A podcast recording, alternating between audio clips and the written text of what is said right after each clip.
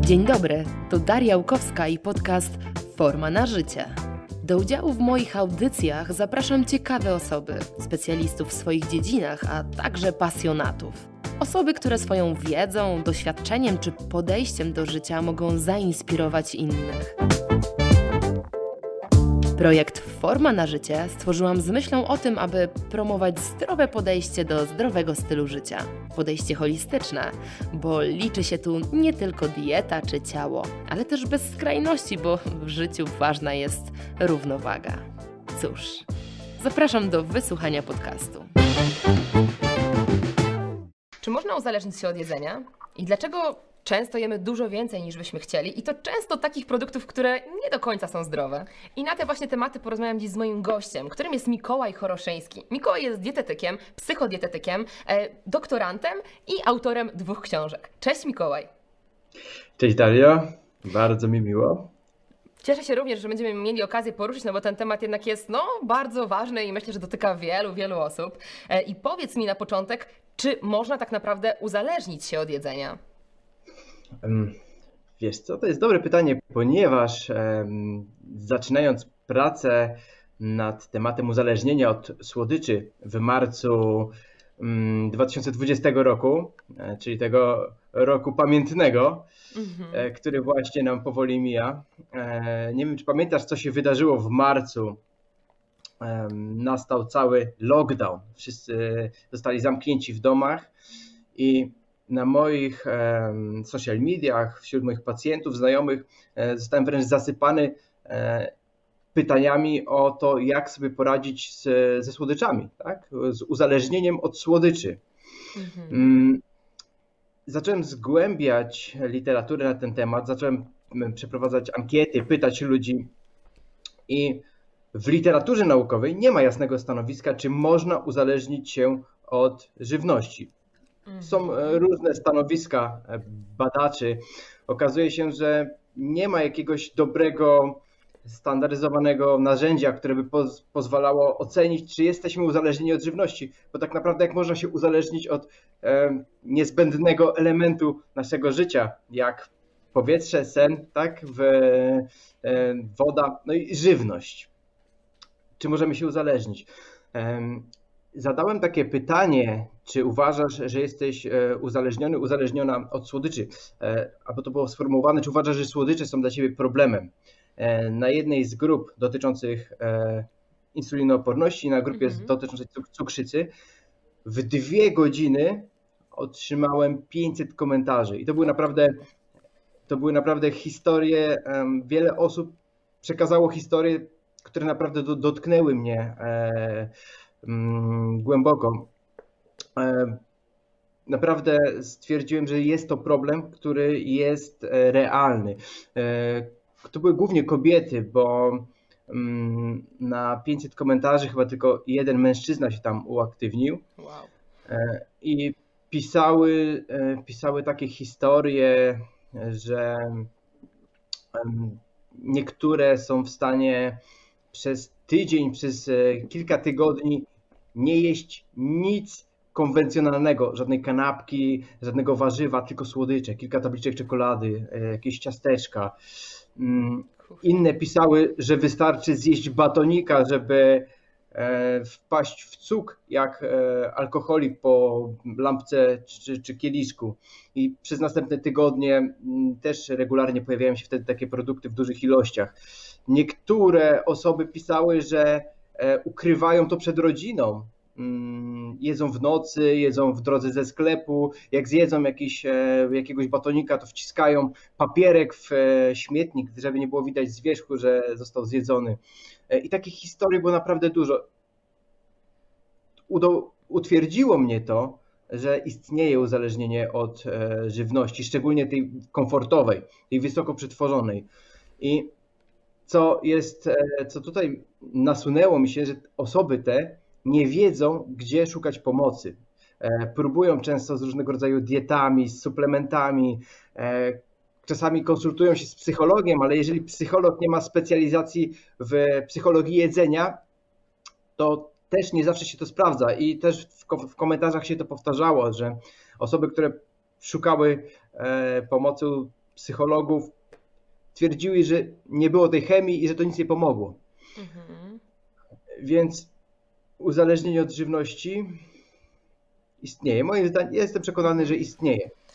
Okej, okay. no bo to chyba jest tak, że e, według takiej oficjalnej definicji uzależnienia, e, no to taka substancja musi mieć działanie psychoaktywne, no nie? I tutaj wiem, że nawet oficjalnie, nawet kawa się do tego nie zalicza. E, mimo, że gdzieś tam może nas uzależnić jej działanie, no to do takiej oficjalnego, tego, oficjalnej definicji uzależnienia wiem, że się, nie zalicza. I, no i to pewnie podobnie z żywnością, że ona uzależnia nas jej działanie, tego cukru, tak jak z tego, co mówisz, tutaj chodzi o słodycze, e, czy, czy o jakieś przetworzone produkty, ale stricte jako e, uzależnienie, jako takie, jako działające psychoaktywne, no to chyba nie do końca, co? Czy, czy się mylę?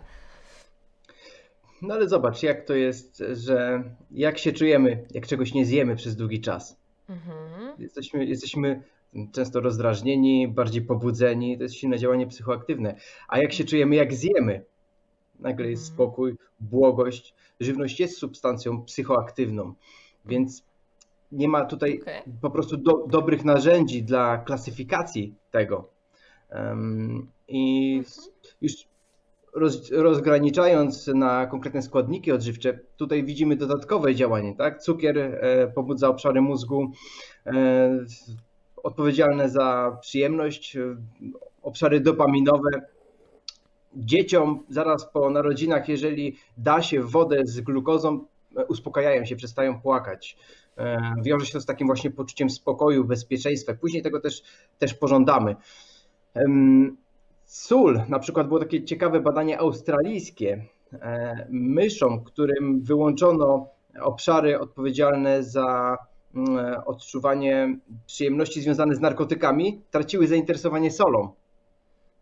Więc sól, sól, też jest tym jednym z elementów, e, które wpływa na tą całą karuzelę e, uzależnienia i mm, jedzenia więcej niż potrzeba, uzależnienie od żywności jedzenia więcej niż potrzeba, więc nawet sól jest psychoaktywną substancją.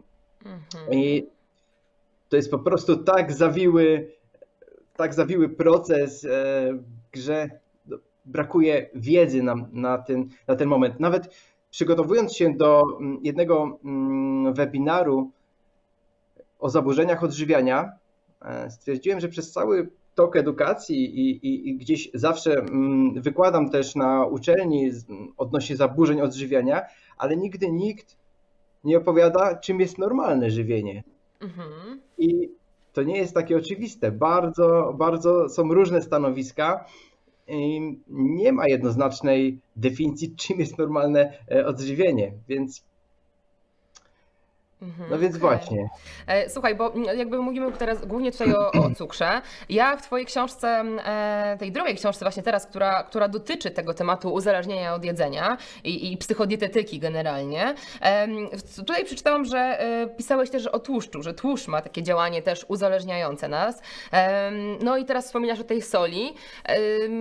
Więc czy my możemy mówić o jakichś konkretnych właśnie składnikach? No bo jakby zarówno cukier y, w jakimś tam sensie jest dla naszego organizmu ok, kiedy go nie ma za dużo. Tłuszcze są niezbędne w zasadzie. Jakby dieta niskotłuszczowa jest moim zdaniem chyba poza drobnymi wyjątkami jest no szkodliwa dla zdrowia długoterminowo. Połączenie tłuszczu z cukrem to chyba jest taki największy problem tutaj, co? Czyli ta smakowitość. I czy to właśnie Możemy stwierdzić, że któryś konkretnie element, czy bardziej właśnie połączenie tych elementów, czy ich nadmiar oczywiście? Hmm.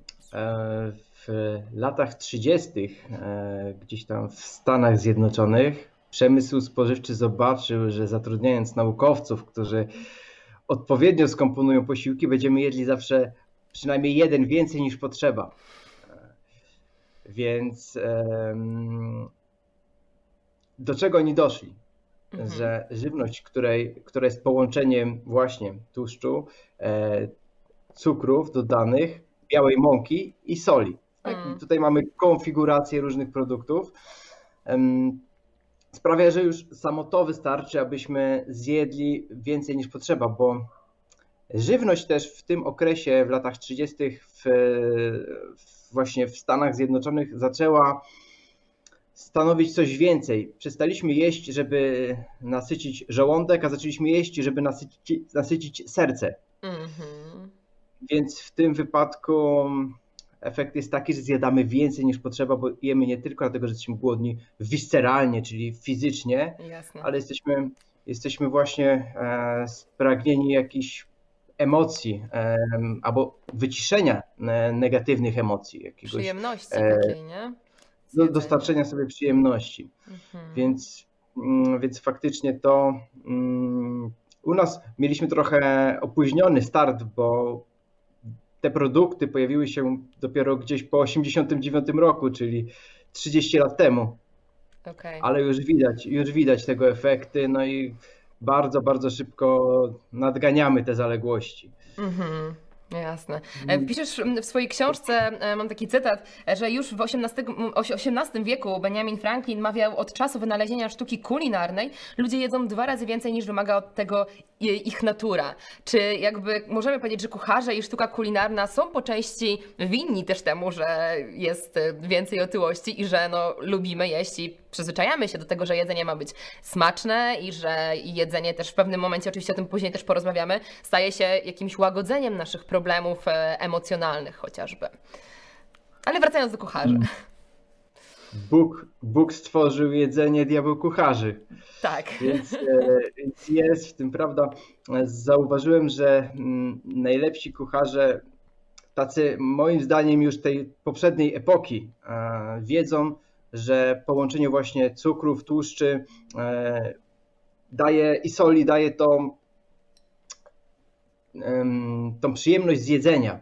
Mhm. I, i warto, i, i można to zauważyć, że przeważnie restauracyjne jedzenie jest często tłuste, a nawet do tych e, tłustych potraw przełamuje się je czymś słodkim, a słodkie e, przełamuje się czymś słonym, tak? I te kompozycje sprawiają, że naprawdę je, płacimy, jesteśmy zadowoleni z tego, że e, zjedliśmy coś mega smakowitego.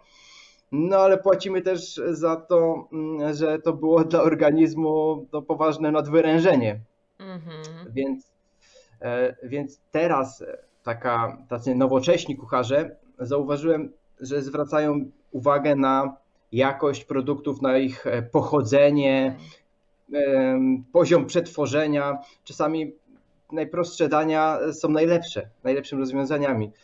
Tak. I gdzieś mam nadzieję, że już częściowo ta era e, kucharzy e, grających tymi podstawowymi, e, to są nasze podstawowe smaki, nasze podstawowe sensory, żeby to było kaloryczne, słone, tłuste i słodkie. Teraz warto zwrócić właśnie uwagę na, na, na jakość, jakość żywności i do tego e, nie, nie jesteśmy tak łatwo e, przygotowani. Do, do tego trzeba się przygotować odpowiednio. Tutaj przykład jednego z moich pacjentów, który e, zredukował ponad 56 kg, prawie 60 kg zredukował. Mhm. I na początku i bardzo lubił słodkie napoje, energetyki, czasami jakieś piwo. Mhm. Zaproponowałem, żeby zamienił je na herbatę. I powiedziałem mu: Słuchaj, ja bardzo lubię zielone herbaty, ale przede wszystkim lubię ich historię. Więc e, pójdź do sklepu z herbatami, popytaj o różne rodzaje, e, zapytaj skąd pochodzą, jakie mają smaki, jaką mają historię. E, I dzięki temu, oprócz naparu, który jest bezkaloryczny, tam herbata praktycznie nie ma kalorii, Mhm. doznasz takiej frajdy bycia częścią tej historii. I faktycznie e, po jakimś czasie stał się on, em, Michał stał się em, smakoszem zielonych herbat. I Mhm. zaczęły mu sprawiać taką przyjemność, jak wcześniej te słodkie napoje. I to też jest neuroplastyczność. Uczymy mózg, żeby doświadczał przyjemności z takich e, wyższych bodźców, z, Mhm, mhm. z wyższych pobudek. Tak? To jeżeli to odpowiednio rozwiniemy i mamy tą świadomość, że możemy do tego doprowadzić, to, to naprawdę cieszymy się takimi rzeczami, które mm, nie zaspokajają właśnie tylko tych naszych podstawowych potrzeb, tylko takie potrzeby, e, te potrzeby wyższe. Mhm, jasne. Mm, a powiedz mi właśnie, bo tutaj w jaki sposób w ogóle y, kreują się nasze preferencje żywieniowe? Czy, no bo jakby nie każdy y, uwielbia to słodkie, nie każdy uwielbia te fast foody, jakby to, to jest uzależnione od wielu rzeczy. No oczywiście przyczyn, dlaczego jemy tak, a nie inaczej, to też za chwilkę, ale interesuje mnie tutaj temat genetyka, a epigenetyka. Mhm. E, znowu bardzo ciekawy temat e, i niezwykle szeroki. Też nie ma e, w tej kwestii jednorodnego stanowiska. W, szukając odpowiedzi na to, czym jest prawidłowe żywienie, spotkałem się z badaniem, gdzie podawano mm, grupie uczestników różnego rodzaju produkty spożywcze i 78% około, około 4 piątych była szczęśliwa z e, takich klasycznych produktów, właśnie mocniej przetworzonych, jakichś słodyczy czy słonych mhm. przekąsek, ale okazuje się, że e, jedna piąta cieszyła się na przykład z brokuła. Im sprawiało to przyjemność. To też pewnie jest. To, to, to akurat wydaje mi się, że jest bardziej uwarunkowane mm, świadomością, tak? Bo jeżeli wiemy, mamy tą świadomość, to wybieramy e, mądrzej. Tak. Genetycznie na pewno każdy jest dla, z nas zaprojektowany do um, żywności wysokokalorycznej, bo zobacz, oprócz e, smaku, e, który mamy kubki smakowe wyczuwające smak słodki, smak słony, kwaśny, mhm. gorzki, smak umami, ale nikt nie wspomina, że mamy bardzo dobre sensory wyczuwania smaku gęstości kalorycznej. Tak. Jeżeli coś jest gęste energetycznie, to nam się zapala lampka i jedz tego dużo. Przez miliony lat ewolucji tego nie miałeś na, na stole, więc jedz póki jest. I wszystkie te, czym się charakteryzuje ta żywność przetworzona, to jest właśnie duży udział tych produktów wysokoenergetycznych, czyli co jest najbardziej energetyczne. No na, na Ziemi najbardziej energetyczny jest tłuszcz. Jest on niezbędny, ale łatwo z nim przesadzić, szczególnie z tymi e, frakcjami, które nie są niezbędne. Mhm. E, jak tłuszcze nasycone, E, zwierzęce, czy te tłuszcze tropikalne, zdecydowanie łatwiej, łatwiej przesadzić kalorycznie, bo po prostu to jest najbardziej kaloryczna substancja. Później mamy e, cukry e, proste i, no i mąkę też tu możemy zaliczyć. A najmniej kaloryczny jest błonnik, ma tylko dwie, dwie kalorie, około dwie kalorie też zależy od frakcji, a co nie ma kalorii, no to kalorii nie ma woda i powietrze. No tak. A gdzie znajdziemy połączenie woda, wody, powietrza i błonnika? Praktycznie wszystkiego rodzaju, e, każdego rodzaju rośliny, czyli warzywa, owoce. E, tam jest prawie sama woda i e, powietrze i błonnik. Więc odnośnie genetyki i epigenetyki tak. nie, ma, nie ma jednego stanowiska. Niektóre osoby bardziej preferują smak słony i na przykład lubią solone orzeszki, czy paluszki, czy chipsy, a inne szaleją na punkcie czekolady, e, paczki lodów, e, czy kilku pięterek ptasiego mleczka. Mm. Mhm, a jakby ja wiem y, i na swoim przykładzie, i na, na przykładzie te, y, czy znajomych, czy niektórych podopiecznych, że to też się zmienia. Y, jakby podając taki mój przykład, ja przez lata myślałam, że oddziedziczyłam po moim tacie uwielbienie do słodkiego smaku i po prostu uwielbiałam smak słodki, jakąś czekoladkę mm, codziennie, żeby zjeść coś słodkiego po obiedzie i tak dalej. Po latach gdzieś tam, gdzie myślę, że doszłam do fajnej relacji i z jedzeniem, i generalnie z tym, co mnie odżywia, że to nie do końca musi być tak, jak jest idealnie w podręcznikach do, do żywienia i że być może lekkie modyfikacje są dla mnie akurat ok. E, I, I zupełnie tego. I ja, od kilku lat nie jestem w stanie po prostu zjeść słodkiego posiłku. Nie mogę powtórzyć na owsianki, gdzie kiedyś uwielbiałam po prostu za dzień od słodkiego. To było, no w ogóle nie wyobrażałam sobie zacząć dnia bez słodkiego smaku. Mm, a teraz nie wyobrażam sobie odwrotnie. Teraz po prostu dla mnie wytrawne posiłki to jest coś, o czym marzę, na, czym, na co czekam i, e, i wręcz nie mam, nie lubię czekolady, gdzie kiedyś to było dla mnie nie do pomyślenia. Więc e, z jakiego to może być powodu w takim razie? Jeżeli wiesz, jakby, bo, no bo tu mówimy o preferencjach, ale ja widzę, że na przestrzeni gdzieś tam lat to się bardzo mocno zmieniło. Mhm. Moim zdaniem to jest właśnie ta świadomość. Pozyskałaś wiedzę, jak to wpływa na zdrowie i gdzieś te preferencje Mm, się, co, nie. preferencje się trochę zmieniają. Bo zobacz, y, owsianka no teoretycznie jest zdrowa, tak? Jakby w sensie y, mo, mo, można iść na słodko, słodką owsiankę, słodkie, nie wiem, jakiś tam deser sobie zrobić, y, nie wiem, batonika z daktyli, orzechów i tak dalej. Więc jakby można te, jakby słodki smak jakby oddzielając powiedzmy od przetworzonego, przetworzonego, przetworzonych produktów, y, słodyczy i tak dalej. E, Więc y, wiesz, jakby chodzi mi o ten kierunek takiego preferencji smakowych. Mm, to jest, to jest dla mnie bardzo ciekawe. Ja mam na to swoje gdzieś tam e, swoje teorie, hipotezy może bardziej. E, natomiast właśnie jestem ciekawa, jak ty do tego podchodzisz. Czy, czy ty miałeś też takie historie może z podopiecznymi? E, bo bo jak, tak jak mówisz, świadomość to jest jedna rzecz, no nie? Ale e, jeżeli mamy świadomość, a jednocześnie czujemy, że mamy na coś ochotę, ale z drugiej strony, no dobra, no jakby wybiorę, no bo, bo wiem, że to mi zrobi dobrze. Ale to czym innym jest to, że faktycznie mi się tego po prostu nie chce. Mhm. Wiesz, bo też jest świadomość na poziomie świadomym i podświadomym, tak? E, Gdzieś e, to może różne obszary dotykać. Natomiast smak też się zmienia. Tutaj nie ma co do tego wątpliwości, że to w, jedząc, przestając jeść sól przez e, tydzień czy dwa tygodnie, nagle wyczuwamy inne smaki. E, Spada nam po- potrzeba tej soli. Jeżeli ktoś zaczyna się odżywiać taką dietą nieprzetworzoną, naturalną, właśnie bez dodatku cukru, to potem jak spróbuje coś słodkiego, i tu wśród moich pacjentów jest taki przykład, e, jeżeli spróbują coś słodkiego, to, to, to, to piszą mi później, że nie mogą już tego zjeść, że to jest za dużo. Mhm. Oczywiście, jeżeli, jeżeli się e, przyłożą, to, to szybko wróci ten e, smak i mm, ten nawyk. Ale tutaj nie upatrywałbym e, w odpowiedzi w epigenetyce, bo epigenetyka potrzebuje troszeczkę więcej czasu, tak e, z tego, z tego co się orientuję. Na przykład możemy cały dzień, e, całe życie jedząc e, odpowiednio pozostawić część genów uśpioną i na przykład dzięki temu się nie Mhm. rozwinie choroba Alzheimera, chociaż u nas w rodzinie ktoś, ktoś ją miał. Więc tutaj też o- em, nawiązując do diety Mind, która, która potrafi w 53% wyciszyć e, chorobę e, Alzheimera. Tak? 53% Okej. osób może jej nie, nie rozwi- u nich się nie rozwinąć, tylko przez to, że em, odpowiednio się odżywiają. Natomiast co do genów, czy epigenetyka czy genetyka, e, zauważyłem też, że kiedyś e, ludzie e, lubią odnosić się do takich wyższych idei, Mhm. e, do, do, sił wyższych.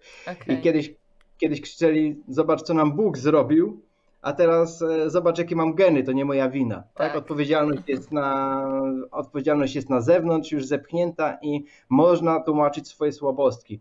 Natomiast w, e, w ba- badaniach na temat otyłości znowu jest duży rozstrzał, czy to jest genetyka, czy epigenetyka, ale Mm. jak możemy ocenić genetykę, jeżeli ktoś wychowuje się w otyłym środowisku, bo powiedzmy jego rodzice się tak odżywiali, cały dom Tak. e, i dla niego to jest po prostu norma. I nawet jak on chce się dobrze odżywiać i prawidłowo, to i tak ma strasznie, jego świat jest tak zbudowany, że to jest jedzenie, które jest prawidłowe.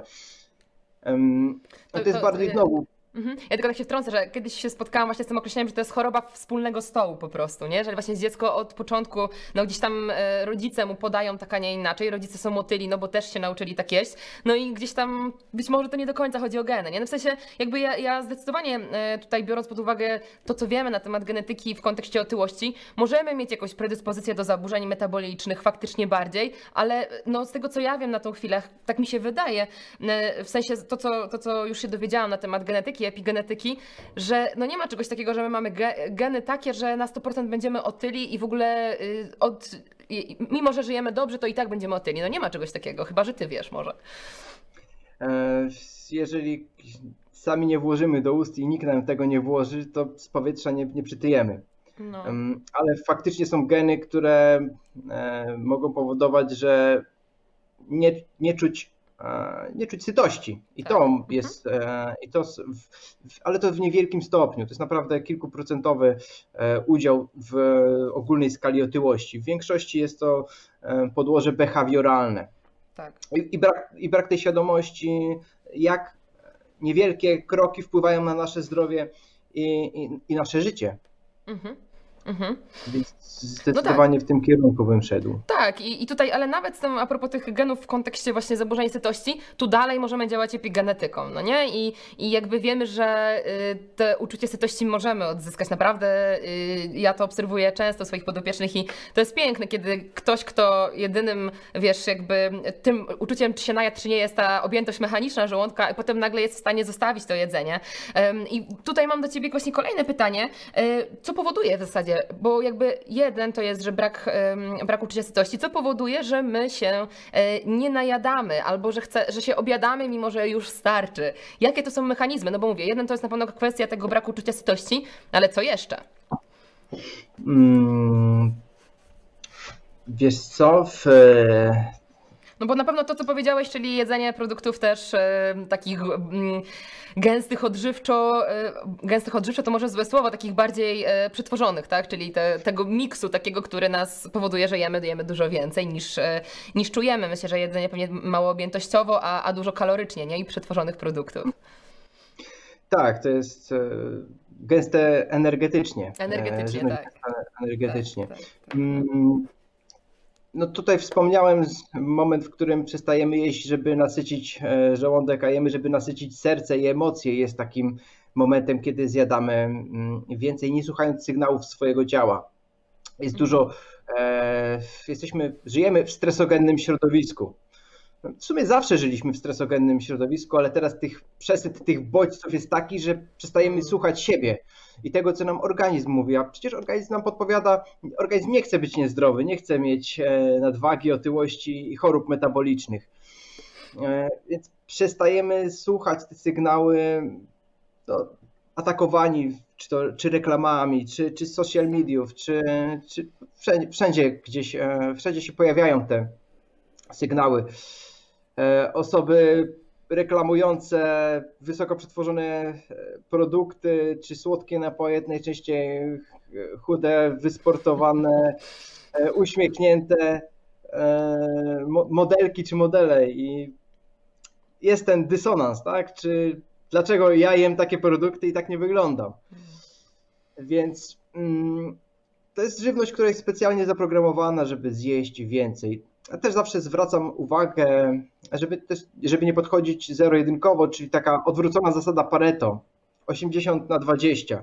Jeżeli 80% kalorii dni w roku e, tak. trzymamy się tej żywności nieprzetworzonej, która w składzie ma tylko e, jeden produkt, tak, na jabłkach będą tylko jabłka, na płatkach owsianych tylko płatki owsiane, na jajkach są, w jajkach są tylko jajka.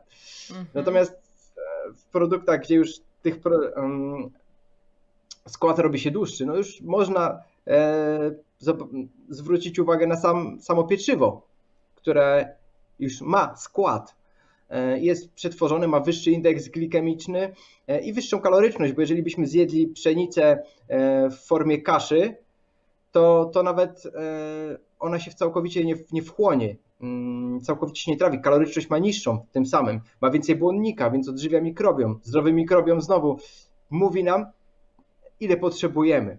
I tu jest mhm. ciekawy, e, ciekawy e, obszar bakterie jelitowe, które utrzymane w równowadze sprawiają, że my jesteśmy w równowadze. Jemy tyle, ile potrzeba, przestajemy, kiedy potrzeba, i wybieramy produkty, które chcą nasze bakterie, a nie, e, a nie do końca my gdzieś zaplanowani, e, my, my genetycznie, bo genetycznie mamy, e, nasz genom jest w 80, w 98 i 8% mhm. taki sam jak małp czy szympansów. Mhm. No ale to, co nas różni, to jest właśnie mikrobiom, czyli te, te bakterie, które, e, z którymi żyjemy. Więc. Tak. Tak. I tutaj myślę, że ciekawy od razu temat jest tej całej osi mózgowo-jelitowej, prawda? E, też ją poruszasz ten temat w swojej książce nowej. Mm -hmm. Tak, zobacz. E, teraz niedawno byłem na konferencji online, więc tak nie do końca może brałem udział okay. odnośnie osi jelito wątroba mózg mm-hmm, i mm, transplantacja flory, e, mikroflory jelitowej osób szczupłych osobom otyłym e, powoduje, że te osoby zaczynają chudnąć. tak. nic nie zmieniać w swoim, w swoim życiu. Mhm. Więc bakterie wysyłają bardzo silne sygnały neurohormonalne.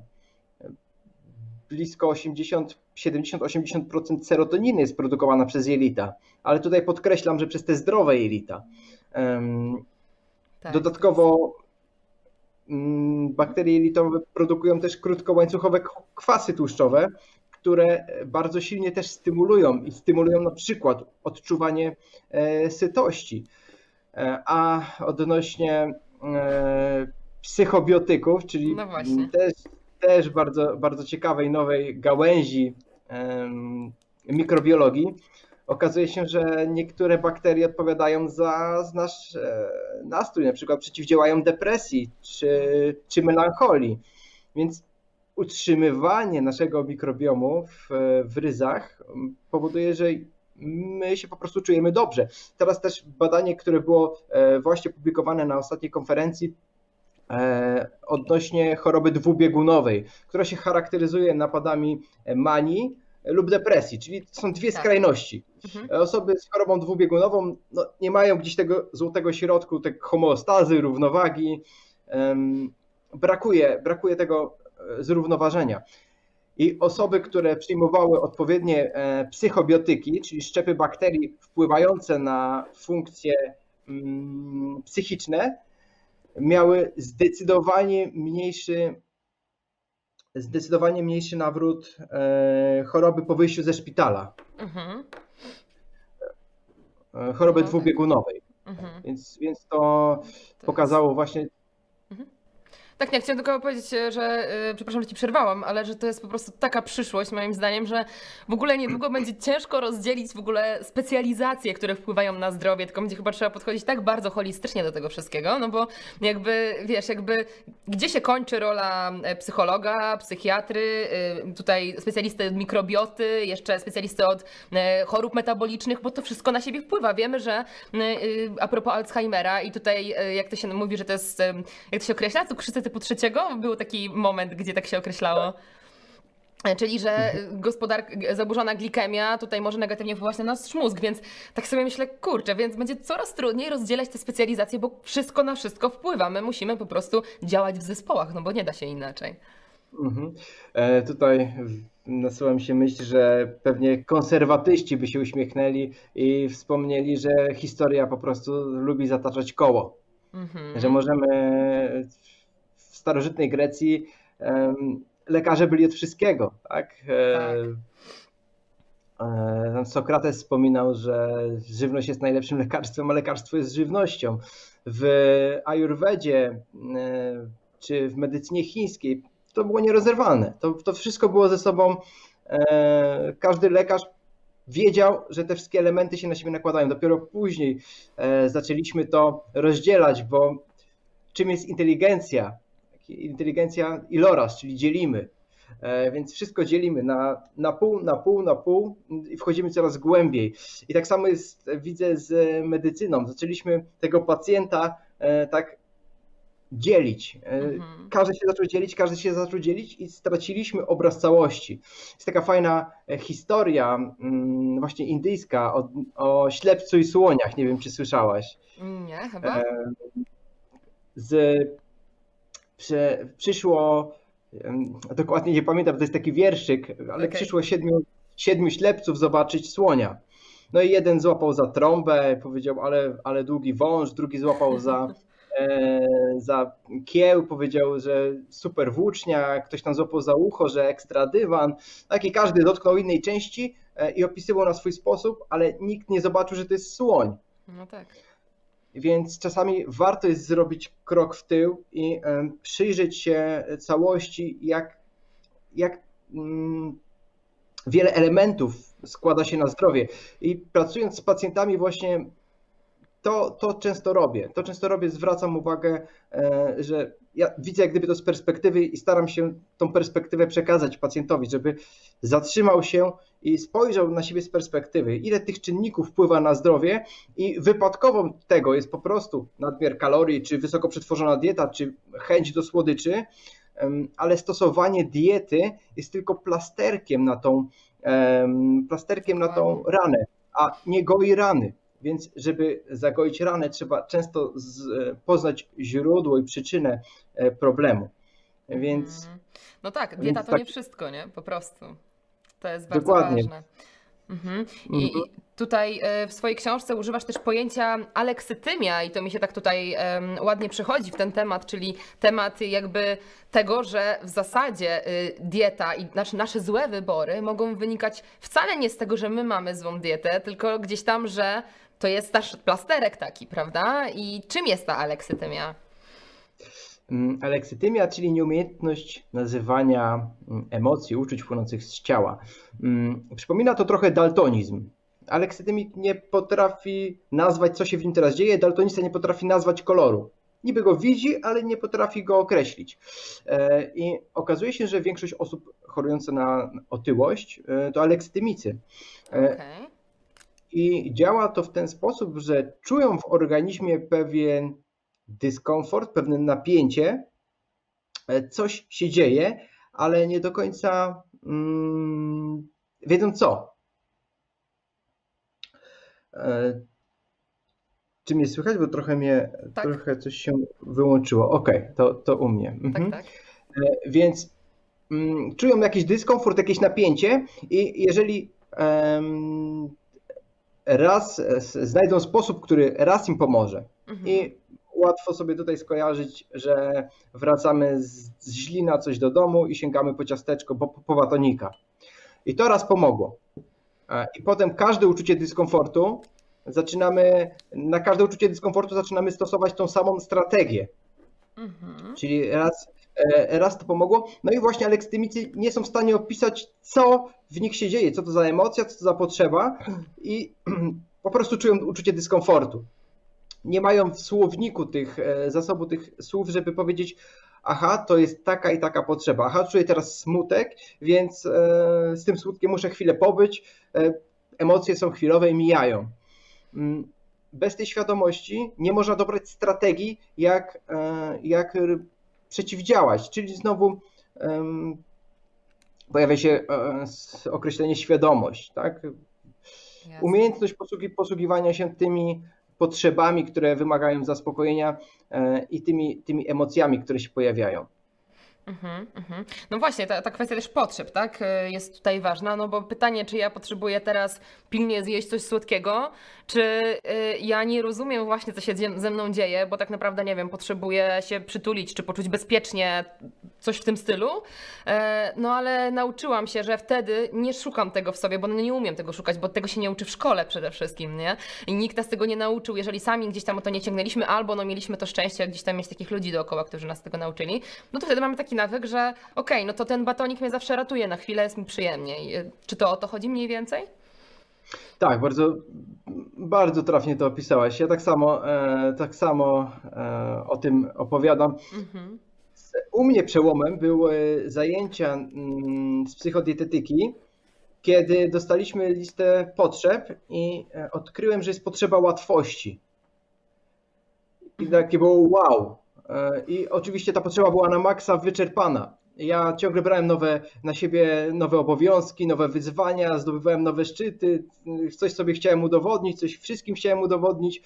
E, I był taki non-stop stres i galop. Mm, I zobaczyłem, że wow, jest potrzeba łatwości, która jest u mnie wyczerpana i tam kwiczy gdzieś e, przy ziemi. I w tym momencie zacząłem brać więcej zadań, które które mi sprawiały przyjemność, ale już w nich się czułem swobodnie, czyli już umiałem, umiałem je wykonywać i robić. Nie muszę za każdym razem odkrywać Ameryki, tylko mogę korzystać ze swoich zasobów. Dzięki temu później, jeżeli chcę zdobyć jakiś szczyt, jest już dużo łatwiej, z dużo większym luzem i dystansem. I mhm. z tymi potrzebami to jest taka mm, wieczna zabawa, bo potrzeb się nie da zaspokoić trwale. Potrzeby zaspokajamy chwilowo.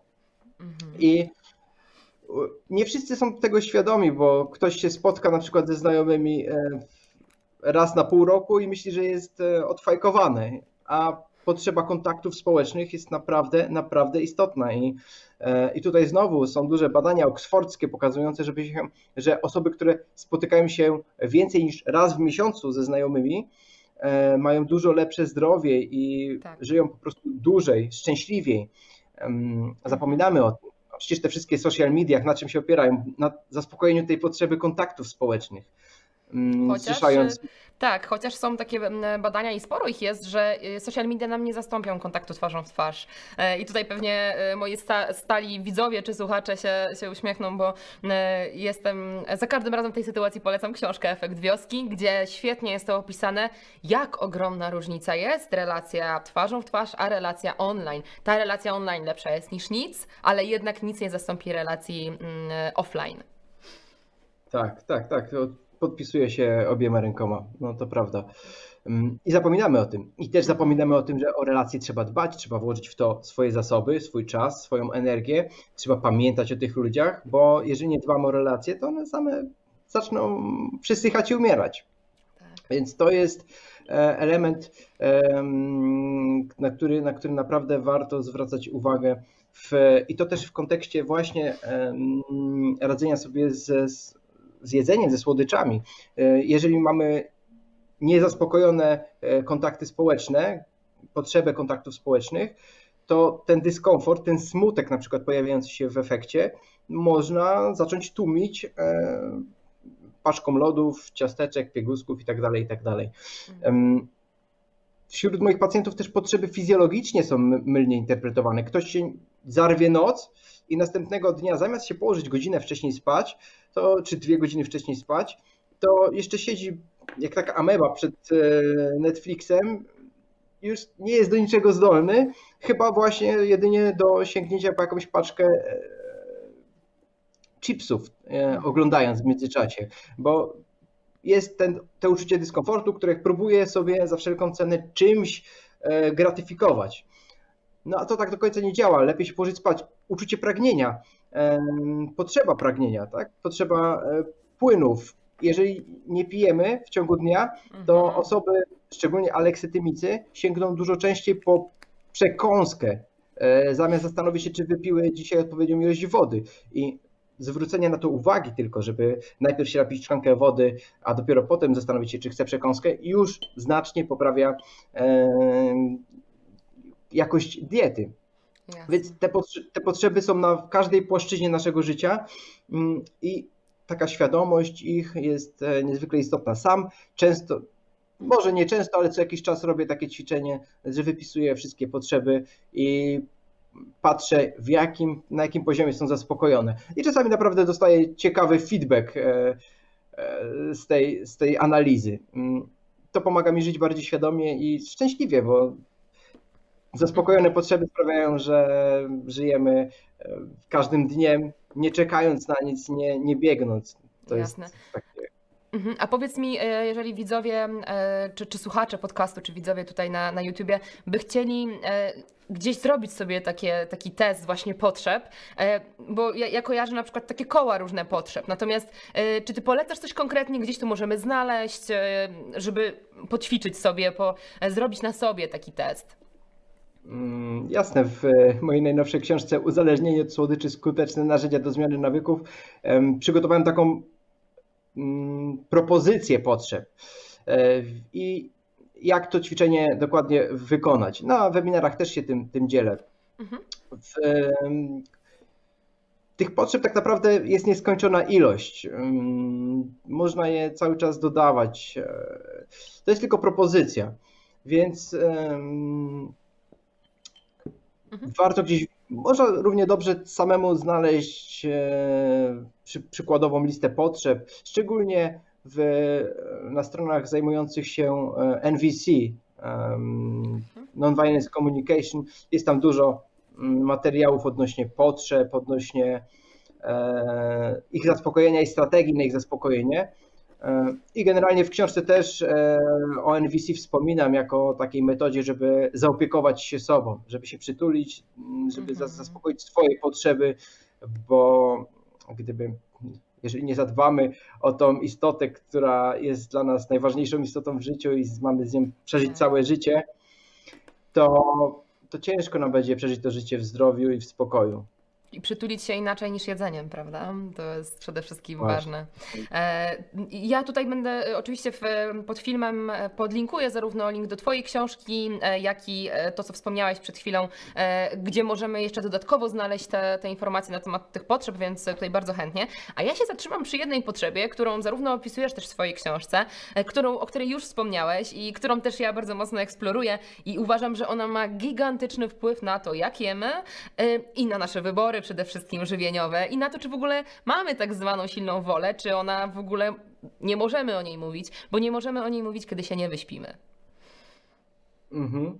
Silna wola i sen, tak? E, no. Generalnie tak, zła relacja z jedzeniem bym powiedziała i brak snu, nie? Bo, bo mam wrażenie, że to jest tak silnie powiązane, że dopóki się nie wyśpisz, to nie masz co wprowadzać super diety, jakby szukać tutaj zdrowia, jeżeli nie masz możliwości poprawić jakości snu, bo z mojego doświadczenia, dopóki to jest założone, to naprawdę, w sensie, no poprawa diety zawsze będzie miała sens, oczywiście, tak trochę nadużyłam teraz tego, ale wiesz o co mi chodzi, że y, dużo łatwiej jest wprowadzać zdrowe nawyki, kiedy się wyśpisz.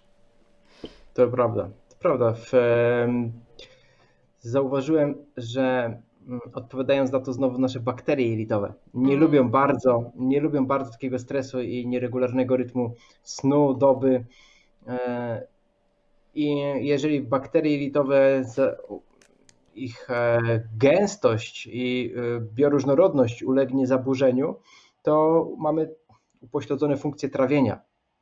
Upośledza nam się funkcję trawienia i mm, często też rośnie patogenna flora bakteryjna, która też się domaga e, pożywienia. A jakiego ona się pożywienia domaga? Przeważnie właśnie niezawierającego błonnika, zawierającego tłuszcze, e, cukry e, proste. To jest główna pożywka dla tych e, patogenów. Więc sen bezpośrednio się do tego, bezpośrednio się do tego przykłada. No i oczywiście nasze zasoby. Mamy zasoby psychoenergetyczne, które są taką baterią na cały dzień dzięki zasobom psychoenergetycznym mamy szansę nad sobą mm, panować. E, około 95% naszych zachowań jest automatyczna, czyli e, automatycznie e, wiążemy buty, automatycznie myjemy zęby. Nie zastanawiamy się nad tym, że jak siadamy, to trzeba zgiąć kolana, napiąć mięśnie brzucha, ustabilizować sylwetkę, wypiąć tyłek, powoli się opuszczać, bo tego po prostu jest dużo. Mamy to w automacie. Ale jeżeli się nie wyśpimy, to, e, to już sprawa nie wygląda tak e, fajnie, bo wtedy wszystkie, staramy się wszystko automatyzować. I te dobre nawyki, i te złe nawyki. Mhm. Więc przy, mm, przy braku snu będziemy zdawali się na automatycznego pilota, który najprawdopodobniej sięgnie po żywność przetworzoną, której się będą domagać znowu zaburzone, mm, zaburzona mikroflora jelitowa i bakterie. E, I mhm wracając do, jeszcze do zasobów psychoenergetycznych i baterii naszej codziennej, bo to jest ciekawy temat i nie wiem, czy słuchacze są świadomi właśnie tego, że mamy te zasoby psychoenergetyczne, które mhm. regeneruje, ładuje się, ten, ten powerbank ładuje nam sen. I Dokładnie. gdzieś w ciągu, w ciągu dnia e, wydatkujemy tą energię i najlepiej, mhm. jeżeli doprowadzilibyśmy do takiego stanu, że wieczorem jeszcze mamy jedną kreskę. E, I jeszcze mamy wieczorem e, energię, czy to wyjść na spacer, czy, czy właśnie zrobić jakąś aktywność, coś innego niż e, takie amebowaty spędzenie, spędzenie wieczora, wieczoru na kanapie.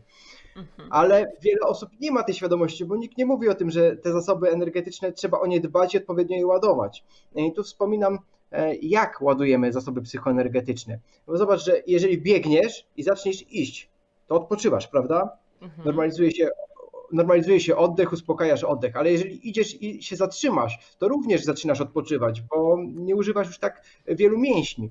Jeżeli stoisz i usiądziesz, będziesz coraz bardziej odpoczywać, jeżeli się, siedzisz się położysz, no to już jest e, taka najbardziej komfortowa pozycja do odpoczynku. No tak. I zwracam uwagę, żeby przynajmniej dwa razy w ciągu dnia znaleźć chociaż po 10 minut, żeby e, zwolnić i żeby odpocząć I to, tu odpoczywamy fizycznie, a jak odpoczywamy psychicznie? E, odpoczywać psychicznie możemy biegnąc, nazywamy to sportem, możemy odpoczywać psychicznie idąc, nazywamy to spacerem, możemy odpoczywać psychicznie siedząc, nazywamy to medytacją i możemy odpoczywać psychicznie leżąc, nazywamy to drzemką. Więc każdy może znaleźć coś dla siebie i warto pamiętać, żeby no, dwa razy w ciągu dnia e, naładować trochę, zregenerować trochę nasze zasoby psychoenergetyczne. E, wtedy przez cały dzień przechodzimy z tym powerem, z tą, e, z tą energią i do, do wieczora, tak? kiedy, kiedy wieczorem faktycznie jeszcze nam zostanie trochę energii na jakieś dodatkowe ruchy. Natomiast jeżeli ktoś um, lubi popijać kawę, żeby um, nie dla samego faktu picia kawy, tylko żeby się doładować, to zaciąga pożyczkę energetyczną. I wiele osób właśnie zamiast tych dwóch drzemek wypija dwie kawy. E, I okej, okay, to działa w ciągu dnia, no może trochę podnosi się kortyzol, jesteśmy bardziej pobudzeni, bo się w końcu nie wyspaliśmy, e, a, ale tam, tą pożyczkę trzeba oddać. I jak dochodzi właśnie, dochodzi do wieczora, to wszystko nagle puszcza, już nie ma siły na nic, znowu wchodzimy wtedy w automatyczne zachowania. Jeżeli są to prozdrowotne automatyczne zachowania, no to takim automatycznym prozdrowotnym zachowaniem powinno być położenie się jak najszybciej spać. Ale jeżeli to jest nieprozdrowotne zachowanie, to jeszcze będziemy ten czas właśnie marnować na jakieś e, bezproduktywne zajęcia, e, często połączone z konsumpcją kalorii. Mhm, no tak, ja tutaj a propos tego snu, no myślę, że warto też dodać e, taką kwestię no, techniczną, czyli metaboliczną, e, że jeżeli się nie wyśpimy, no to jest, tutaj się zaczyna robić dramat w naszej gospodarce cukrowej i bardzo łatwo jest o insulinooporność wtedy. No a wiadomo, że tutaj już krótka droga do większych problemów e, wraz z insulinoopornością. Mamy na to badania, że zaburzenia snu wyraźnie zaburzają glikemię, poziom glikemii, zwiększa się drastycznie zarówno ryzyko właśnie insulinooporności, cukrzycy typu drugiego, e, podwyższone ciśnienie krwi, no i jednocześnie też zwiększa się oczywiście ryzyko otyłości poprzez leptynooporność, więc tych badań jest naprawdę tak dużo, e, że tak jak mówię właśnie to, to, to wpływa na nasze wybory poniekąd, nie? No bo jakby jeżeli y, się nie wyśpię i mam zaburzoną glikemię, no to szybciej sięgnę po coś słodkiego. Jeżeli mam zaburzoną leptynooporność tutaj, to szybciej też sięgnę po jakiegoś fast fooda y, i, i zjem go więcej. E, tak mi się wydaje, że to też jest bardzo takie kluczowe, nie? W kontekście snu i, i tej relacji z jedzeniem. Tak, tak. E, faktycznie jest tych badań. E, teraz jest to bardzo mm, aktualny temat. Jest ich dużo jeżeli się nie wyśpimy, to metabolizm jest e, upośledzony na wielu jego płaszczyznach. Niedawno publikowałem na moich social mediach takie badanie odnośnie kawy. E, osoby, które e, miały sen przerywany, taki jak było to stymulowanie posiadania dziecka małego, które trzeba przynajmniej raz na godzinę mm, nakarmić, przytulić, przewinąć i ten sen jest przerywany co, co godzinę. I te osoby, które rano po takim śnie wstały i wypiły kawę przed śniadaniem, a potem zjadły śniadanie, miały obraz glikemii jak cukrzycy. Jak, mhm. Niesamowicie, niesamowicie. Jeżeli ktoś przespał noc normalnie i wypił kawę i potem zjadł śniadanie, było ok. Jeżeli ktoś e, przespał noc w ten sposób przerywany i nie pił kawy i zjadł śniadanie, to też nie było aż tak dużych różnic. Mhm. Ale gdzieś ta, gdzieś ta kawa spowodowała, najprawdopodobniej wydaje mi się, że wyrzut kortyzolu, czyli hormonu stresu, który później już e, no, powoduje całą resztę, kaskadę tak. tych reakcji metabolicznych. No dokładnie, dokładnie tak. I tutaj w kontekście y, snu, a propos właśnie jak mówisz tego, tego rozchwiania, to mi się kojarzy takie badanie na młodych mężczyznach, tam dwadzieścia kilku, dwudziestu kilkuletnich, którym przez tydzień zaburzano sen. Nie pamiętam niestety dokładnie na czym polegało to zaburzenie snu, ale generalnie właśnie albo mieli przerywane, no generalnie na pewno nie mieli dobrej jakości snu. E, I oni po tygodniu już mieli e, poziom testosteronu taki spadek, że porównywano ich do mężczyzn, już nie pamiętam, ale przynajmniej po 40 czy, czy jeszcze starszych. Więc jakby ten spadek testosteronu był też gigantyczny. Także, no mówię, sen jest tak gigantycznym tematem, tak e, e, wpływającym na e, całość zdrowia, że tak jak mówię, jeżeli chcesz być zdrowy, to najpierw się wyśpi, a potem spróbuj wprowadzić resztę. Takie moje, mój komunikat, mam wrażenie. E, że, mhm. że, że, tak to działa. E, no dobra, powiedz mi tutaj, bo wspomniałeś e, w swojej książce mm, a propos zmiany nawyków, ja to tak sobie nazwałam roboczo, zmiana nawyków jako zmniejszenie smakowitości, czyli wspominałeś, że powiedzmy ktoś lubi sushi i zaleciłeś mu jedzenie sushi bez sosu sojowego i wtedy jemu to mniej sushi smakowało i przestał je jeść i tam podawałeś kilka takich przykładów. Jakby ja troszeczkę inaczej to rozumiem, bo mam wrażenie jakby inaczej. No powiedz mi najpierw skąd taki pomysł, a ja Ci powiem potem o moich wątpliwościach na ten temat. Mhm, Okej. Okay. E, tutaj jest temat u osób z zaburzeniami odżywiania, mhm. nie, u zdrowych, e, nie u zdrowych osób, które potrafią kontrolować to e, zarówno wisteralnie, jak i psychicznie, mm, utrzymując zdrową relację z jedzeniem. Jeżeli, jeżeli ktoś już ją ma zaburzoną na jakiejś płaszczyźnie, to właśnie ograniczenie chociażby soli E, sprawia, że no, przestanie się przejadać. E, miałem pacjentkę, która ziemniakami e, była, mówiła, że jest pyrową kobietą. Wszystko z ziemniakami. Okej, okay, to spróbuj, ugotuj sobie ziemniaki, ale wiesz, ugotuj je w łupinie, takie nieobrane i zostaw je tak w garnku na najlepiej na noc im się nic nie stanie, ale one śnieją, takie się zrobią trochę śliskie. I zjedzcie tak po prostu same, bez soli, bez dodatku. I przyszła następnym razem i mówi, no miałeś rację, odczarowałeś te ziemniaki. Okay. Więc same ziemniaki tu nie były problemem, tylko przeważnie właśnie e, ich do, dodatki do ziemniaków. Zresztą ziemniaki są uważane za jedno z najbardziej sycących e, produktów spożywczych według e, takiego oldschoolowego badania. Więc czasami chcę zmienić perspektywę e, pacjenta odnośnie danych produktów, szczególnie jeżeli jest zafiksowany na konkretnych produktach. Mm. Mhm. A z czasem, ograniczając właśnie ilość na przykład sosu sojowego, no, może się okazać, że jeżeli chodzi o naprawdę dobrych e, restauracji, to nie dość, że zje tyle, ile potrzebuje i poczuje się najedzony w momencie, w którym organizm da sygnał, że jest najedzony, to jeszcze zacznie dostrzegać smak i jakość tych potraw. Bo mhm. tak samo jest z degustacją wina. Byłem na kilku degustacjach wina i tam jak ktoś leje ci słodkie wino, to cię ostrzega, uważaj, wiesz, że to jest słodkie, bo słodkie wina są dużo bardziej płytkie w smaku. Mhm. E, bo cukier jak gdyby jest takim, taką, e, takim, taką ścianą. Jest słodki i to po prostu sprawia nam tą przyjemność taką najbardziej, e, najbardziej prehistoryczną ale jeżeli chcesz smakować wino i doszukać się tych aromatów, to najlepiej wy, napić się wytrawnego mhm. I dać, dać e, otworzyć się tym zmysłom, żeby właśnie wyczuć aromaty, te, te, te, te różne nuty smakowe, tą, tą całą grę, więc zupełnie, zupełnie wtedy e, korzystamy z innych obszarów mózgu. Mm, no i właśnie na to zwracam uwagę, jeżeli chodzi o smakowitość. Mhm.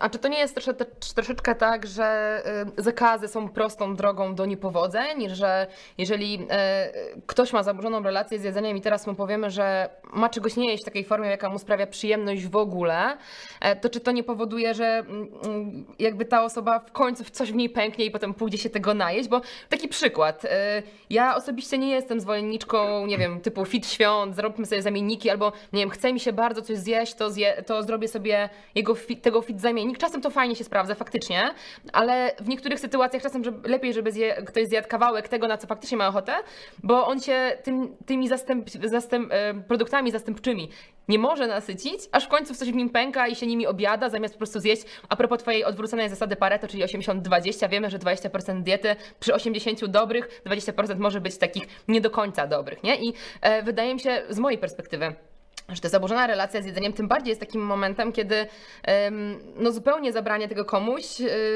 spowoduje, że on i tak wcześniej czy później sobie o tym przypomni. Czy, czy jak tutaj do tego podchodzisz? To dokładnie się z Tobą zgodzę, właśnie na tej zasadzie bazuje. Słuchaj, chcesz jeść ziemniaki, to się ich najedz. Tylko mm -hmm. zrób to w takiej formie troszeczkę innej. Chcesz okay. jeść sushi? Spoko, jedz sushi, tylko po prostu taka drobna zmiana. Ja też zawsze rozmawiając z pacjentami, pytam ich o zgodę. To jest, mhm. czy, czy, jesteś w stanie, tak? Bo nie jest w stanie przestać z sushi, e, zrezygnować z sushi, ale jest w stanie wprowadzić tylko tą drobną zmianę, żeby jeść ją bez sosu sojowego. Okay.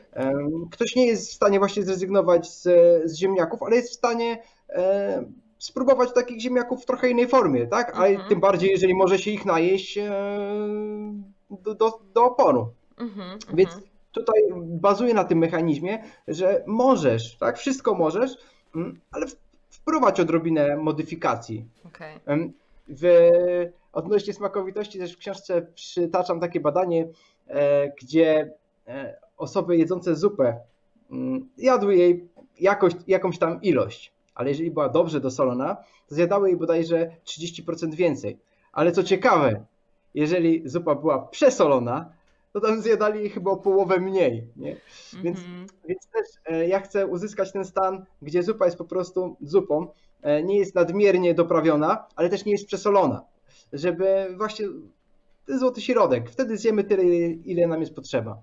Okej, okej, pewnie, e, rozumiem. Tutaj, no, bo wiesz, mam na myśli takie, e, że jeżeli zmodyfikujesz lekko, to już nie jest to, e, to coś, co ten ktoś lubi, no nie? Więc pytanie, czy w pewnym momencie nie będzie chciał wrócić jednak do tego, co, co faktycznie lubił, nie? I, i tak mi Mhm. się wydaje tutaj pod tym kątem. Tak, dlatego warto mm, zapytać o jego gotowość do Mhm. zmiany. I, Mhm. I właśnie czasami takie drobne zmiany są akceptowalne, bo nie wywracają całego żywienia do góry nogami, a tak jak wspomniałem, wspom- wspominaliśmy na początku, to te małe kroki są niezwykle istotne. Mhm. E, Takie mhm. drobne, naprawdę kosmetyczne zmiany dają później niesamowite efekty. E, Szczególnie Mhm. powtarzane dzień po dniu, bo, bo o to chodzi, że to nie jest e, sprint, że nagle wszystko chcemy zmienić i e, zaraz do tego wrócić, tylko to jest bardziej maraton. Zmieniamy powoli, ale biegniemy e, konsekwentnie, realizując te cele. Aha, E, no dobra, i powiedz mi tutaj, no właśnie, tutaj powiedzmy ktoś ma taki problem i e, też poruszasz taki temat w swojej książce, że niektórzy z twoich, czy podopiecznych, czy generalnie e, znasz też temat i czasem sam odsyłasz do tak zwanych anonimowych jedzeniocholików, to się nazywa. Mm, powiedz coś nam więcej o tym. Kiedyś się z tym spotkałam, ale przyznam szczerze, że mm, nie trafiło to do mnie. Zaraz ci powiem z jakich powodów, ale jeżeli ty masz dobre doświadczenie, to ja bardzo chętnie poznam inną perspektywę. Mhm. E, Osoby szczególnie mm, e, chorujące na otyłość, Mhm. jeżeli równocześnie są na takiej grupie wsparcia i współpracują ze mną, to, to widzę dużo e, większą łatwość w e, pokonywaniu trudności. W ogóle jest inna jakość współpracy. Są bardziej świadomi. No, Gdzieś to, to, to bazuje na. e, Grupy jedzeniocholików są darmowymi grupami e, rozmieszczonymi w większości miast e, Pols, Polski, na świecie. Generalnie Mhm. pochodzą też ze Stanów Zjednoczonych. E, I polega to na po prostu spotkaniu się i rozmowie o swoim problemie. Mhm. Tam nie ma prowadzącego, nie ma em, jakichś składek czy jakichś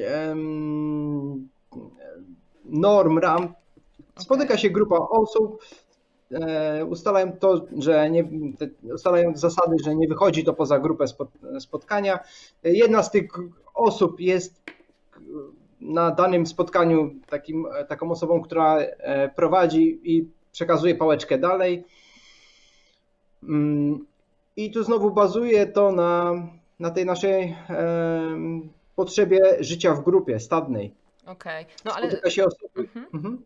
E, kontynuuj, przepraszam, ja później się zapytam o to, no. Sp- spotyka się osoby, które mają poważny, podobny problem i dzięki temu mm, widzą, że nie są same i inni też z tym pracują. I to jest, to jest e, skuteczne. Miałem taką dziewczynę, która od dziecka była otyła. I to jest niezwykle trudny, e, trudny przypadek, jeżeli ktoś jest od, od dziecka otyły, bo nie ma, nie widział siebie nigdy w innej wersji. To jest dla niego norma i ciężko mu jest to zaprogramować. I ta dziewczyna dopóki chodziła, ona chodziła przez e, kilka lat na te grupy wsparcia, e, była w stanie utrzymywać niską, e, niższą masę ciała, nie była otyła. Ale to działało tylko doraźnie, jeżeli była na tych grupach, bo przestała i ta motywacja siadła i, i powróciła do, do tych smakołyków i później też, też dlatego zgłosiła się do mnie i mm, stwierdziłem, że to jest uczestniczenie w takiej grupie wsparcia jest po prostu jej metodą, jej drogą życia. Ja sam, wiedząc jak to jest istotne, założyłem grupę wsparcia uzależnieni od słodyczy na, na Facebooku. I też e, bardzo fajnie się rozrasta, jest taką grupą właśnie wsparcia, gdzie wszyscy mogą e, dać sobie empatii, tak ważny, tak ważny element w naszym życiu, czyli każdy może się po, mm, podzielić swoimi trudnościami, swoimi sukcesami, może o coś zapytać, poszukać motywacji. Mm, i, mhm. i, faktycznie, I faktycznie wiele z metod zmiany nawyków, e, w których, które bazują na takiej pracy opublikowanej przez e, Uniwersytet Harvarda w 2019 roku, e, czyli taka duża metaanaliza, zbiór wszystkich badań na temat zmiany nawyków i wybór 127 tych najbardziej potwierdzonych, które mają najwięcej badań, najwięcej papierów na ich skuteczność. I wśród nich jest duża część e, badań na zmianę nawyków żywieniowych związana właśnie ze społecznościami, z grupami. Mhm. A, e, no bo jakby mówisz o tej swojej podopiecznej byłej, tak mi się od razu skojarzyło, że dla niej to była taka forma motywacji zewnętrznej e, i jakby wyraźnie moja tutaj taka ocena bardziej nie miała zaopiekowanej tej motywacji jakby wewnętrznej, co moim zdaniem motywacja to może nie jest dobre słowo też, ale bardziej nie trafiony jest do sedna ten jej problem z, z jedzeniem, no nie? I pytanie, czy na tych takich grupach e, tam, na czym to polega? Czy tam jest wsparcie właśnie psychologów, czy, czy tu jest praca na zasadzie docieramy, dlaczego ja mam tą złą relację z jedzeniem, dlaczego jem tak, a nie inaczej. Czy to jest problem tego, że być może całe życie jestem na dietach i nie potrafię inaczej i mój mózg jest nienajedzony, że tak powiem, i, i ciągle się szamocze, kompulsywne obiadanie się, głodzenie. Czy to jest problem e, właśnie tych potrzeb, o których wspominałeś wcześniej. E, czy to jest e, no, zaburzona po prostu leptynooporność i zła dieta, źle dobrana dieta do, do zaopiekowania się leptynoopornością, bo to też ma znaczenie. Więc się zastanawiam, na ile to nie jest tak, że oni sobie tam przychodzą po prostu prostu i mają takie to wsparcie, jakby czują się faktycznie, że jest ktoś inny taki jak on, ale czy jakby to też nie powoduje takiego podtrzymywania się w tym. Bo wiesz, chodzi mi o tak, takie etykietowanie się. Ja strasznie nie lubię etykietowania się. Yy, nie lubię nawet nazywania często po prostu ja jestem chora na Hashimoto. Nie? Dla mnie to jest zaburzenie zdrowotne, które możemy wprowadzić w remisję. Nie musimy, ale jest czym innym, jak ja mówię, zaburzenie, a czym innym, jak jestem chora i teraz jestem w pozycji ofiary, a nie w pozycji osoby, która może coś z tym zrobić. Nie? I tutaj tak jakoś e, do mnie to tak przemawia, że jakbym chodziła na grupę anonimowych jedzenioholików, a bym coś z tym robiła, to pytanie, czy w pewnym momencie nie będę czuła takiego dysonansu troszeczkę, nie? Że no chodzę tam, a w sumie e, etykietuję się tam i czy się nie przywiązuję do tej etykiety, że ja jestem tym jedzenioholikiem i nie mogę nic z tym zrobić, bo tak będzie do końca życia. A no z mojego doświadczenia możemy, jeżeli dojdziemy do sedna problemu, a nie będziemy to, na to patrzeć z zewnątrz. Jak, co, co twoim zdaniem tutaj, jak to wygląda od tej strony? Wiesz co, w takich grupach nie ma psychologów, tam nie ma specjalistów. To są same osoby z problemami, które mm, przychodzą i opowiadają o swoim problemie. I to wygadanie się, każdy jest specjalistą od siebie. Więc jeżeli Rozumiem. opowiadam innym, to dochodzę samemu do tego problemu, który we mnie siedzi. I wiesz co, jeżeli to są takie mm, zaburzenia, które nie są sklasyfikowane, takie mm, albo nie są już naprawdę na krawędzi, to wiele osób jest w stanie wyjść samemu. Ale jeżeli to już jest zaburzenie, na przykład jak otyłość, tak? Otyłość jest chorobą, e, sklasyfikowaną chorobą ogólnoustrojową, dotykającą zdrowia psychicznego, fizycznego i społecznego e, na każdym jego etapie. Mhm. E, I jest to choroba bez tendencji do ustępowania i jest to choroba, którą jesteśmy w stanie wprowadzić w stan reemisji, ale osoba otyła zawsze będzie miała to, ten punkt kotwiczy zdecydowanie wyżej. Ona zawsze przy odrobinie słabości, braku zasobów, będzie wracała, może wrócić do tego, bo ta ścieżka e, odnośnie neuroplastyki, ta ścieżka jest wydeptana u niej w mózgu. E, ona najpierw e, była zwykłą ścieżką szosą, a teraz w pewnym momencie jest autostradą i my możemy sprawić tak, że połączą się nowe połączenia mózgowe, które będą objazdami, żeby nie iść tą drogą e, autostrady otyłości, ale ta autostrada zacznie zarastać, tylko że te kolejny zawsze będą w mózgu. To nie ma tak, że mózg, mózg je sobie zmetabolizuje. E, są teraz takie badania nad e, mm, środkami psychoaktywnymi, LSD, grzybki magiczne, które pozwalają zmienić na tej płaszczyźnie, co mówisz, że zapominamy o tym, że mieliśmy kiedyś ten problem. Znaczy, to połączenie, ta szosa jest wymazana, ale to jest gdzieś tam w fazie, w fazie dopiero mm, testów, ale bardzo dobre e, efekty odnośnie uzależnienia e, od alkoholu, od nikotyny. Jeszcze w kontekście otyłości nikt tego nie badał, ale słuchając, to na kilku podcastach się pojawiło, słuchając tego, naprawdę otwiera, otwiera mi to pewne możliwości w leczeniu otyłości. Mm, natomiast jeżeli osoba jest otyła, to powinna mieć wręcz świadomość, że otyłość jest chorobą, która nie ustępuje i że zawsze może wrócić. E, alkoholik powinien zawsze mieć świadomość, że jeżeli będzie, że jeżeli po okresie abstynencji napije się jednej lampki, to bardzo prawdopodobne, że, że to dla niego będzie nawrót. Mhm. Więc. Mhm.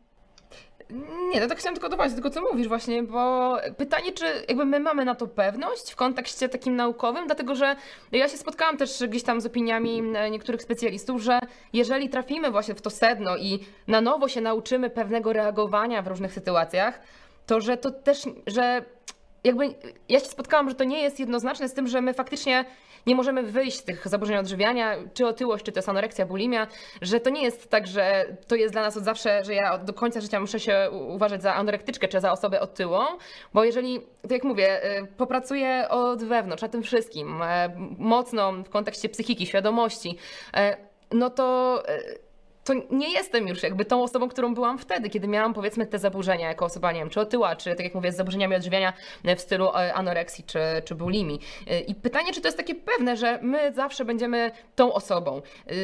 Już nie chcę w to chodzić w temat oczywiście alkoholizmu, bo tutaj też wiem, że się pojawia, e, pojawiają pojedyncze takie zdania, ale jakby nie wchodząc w ten temat, bo to już jest za, zupełnie co innego.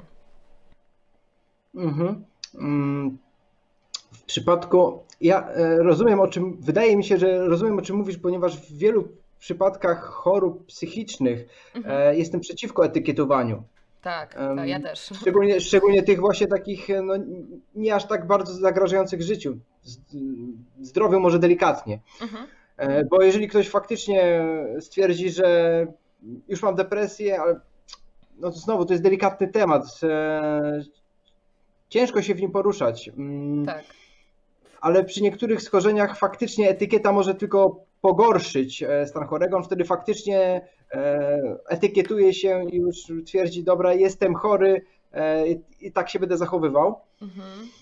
Natomiast w przypadku takich chorób, które są już stwierdzone, jak anoreksja, bulimia, jak otyłość, no to jednak ważna jest ta świadomość, żeby była ta etykieta, bo na czym polega, jak wygląda trans, teoretyczny model zmiany Mhm. Ostat, ostatnim etapem zawsze jest nawrót. Tylko chcemy, żeby, żeby ten nawrót był jak najpóźniej, żeby był coraz rzadziej. Więc jeżeli kogoś nie przygotujemy i nagle mm, e, zaszczepimy w nim hura optymizm, to on taki optymistyczny wyjdzie, e, jeszcze będzie się trzymał, że już problem jest u niego rozwiązany. I jak trafi się ten moment potknięcia i słabego dnia, czy słabego okresu, czy, czy w życiu coś mu się trafi mm, ciężkiego, to wtedy może być ten moment e, właśnie nawrotu. Jasne, zgadzam się z Tobą w zupełności i tutaj jakby tego nie pomijając, tylko tak jak bardzo właśnie powiedziałeś, e, e, to fajnie, że te nawroty będą, my uczymy tego człowieka radzić sobie z tymi nawrotami, te nawroty mają być coraz lżejsze, aż w końcu, aż, aż w końcu nie będzie tych nawrotów. Tak, tak mi się wydaje, że do tego powinno się dążyć. To będzie droga wyboista, ale na przykład wiem, że z kompulsywnym obiadaniem tak się dzieje, że te nawroty są coraz lżejsze, aż w końcu ktoś sobie myśli, że w sumie nie mam takiej potrzeby, nie? Znaczy myśli, no wiadomo, to tak upro- bardzo mocno uprościłam, natomiast e, czy, czy właśnie nie o to chodzi, żeby dążyć do tego tak, że te, na, te nawroty e, będą tak słabe, aż w końcu ich praktycznie nie będzie. I wtedy, czy możemy mówić o remisji, czy o pozbyciu się problemu w pewnym sensie? Pewnie jedno i drugie określenie byłoby trafne, a tutaj od, wydaje mi się, że odnośnie etykiety, jeżeli ktoś się tak etykietuje, to z czasem może zamienić tą etykietę jako osoba, która mm, była otyła, już nie jest, tak? Że mhm, chorowała na otyłość. E, tak. Były, były bulimik, by, była anorektyczka, czy był anorektyk. E, tak. I wtedy zmieniamy tą etykietę, ale nie zmieniamy, że nigdy mnie to nie dotyczyło. Tak? Mhm. No tak, jakby, bo ja się z Tobą zgodzę też to, e, a propos co powiedziałeś, że to jest bardzo ważne, żeby e, sobie uświadomić, nie? To etykietę ok, ale tutaj chodzi bardziej o kwestię uświadomienia sobie, ok, jestem osobą otyłą, jestem chora, czy mam anoreksję, mam problem, wtedy wiem, dopiero wtedy to mi pozwala iść do specjalistów i próbować sobie radzić z tym problemem. I to mhm. jak najbardziej to jest potrzebne, tutaj tego nie neguję, nie?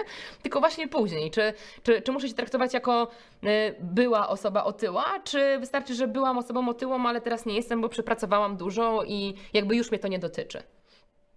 To moim zdaniem jest kwestia indywidualna, bo tak teraz jak o tym mówiłeś, to kilka, e, kilka moich e, pacjentów przebiegło mi tak szybko przez, e, mhm.